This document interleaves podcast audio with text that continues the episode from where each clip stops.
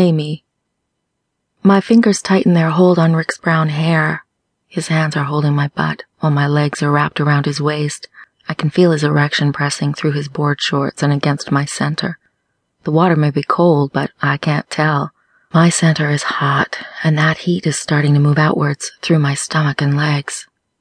His lips are soft against mine, but he is firm with his kiss, even though he does seem more hesitant with his touch than he normally does. I run the tip of my tongue along his lower lip, begging for entrance. He denies me. I frown and press into him harder. His fingers grip my butt to the point that it hurts, but it only makes me moan.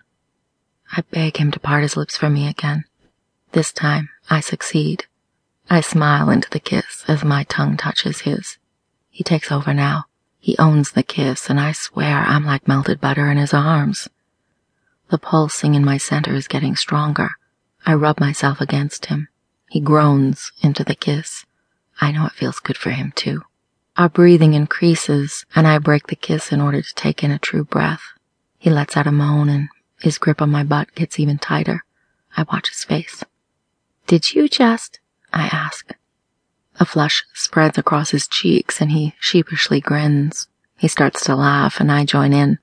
The heat of the mood is broken, but I know that it is only the precursor of what will happen tonight.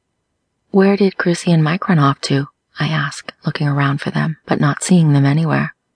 I think Mike took her under the dock to have their own little rendezvous. I look to the docks, and sure enough, I can see their silhouettes in the water.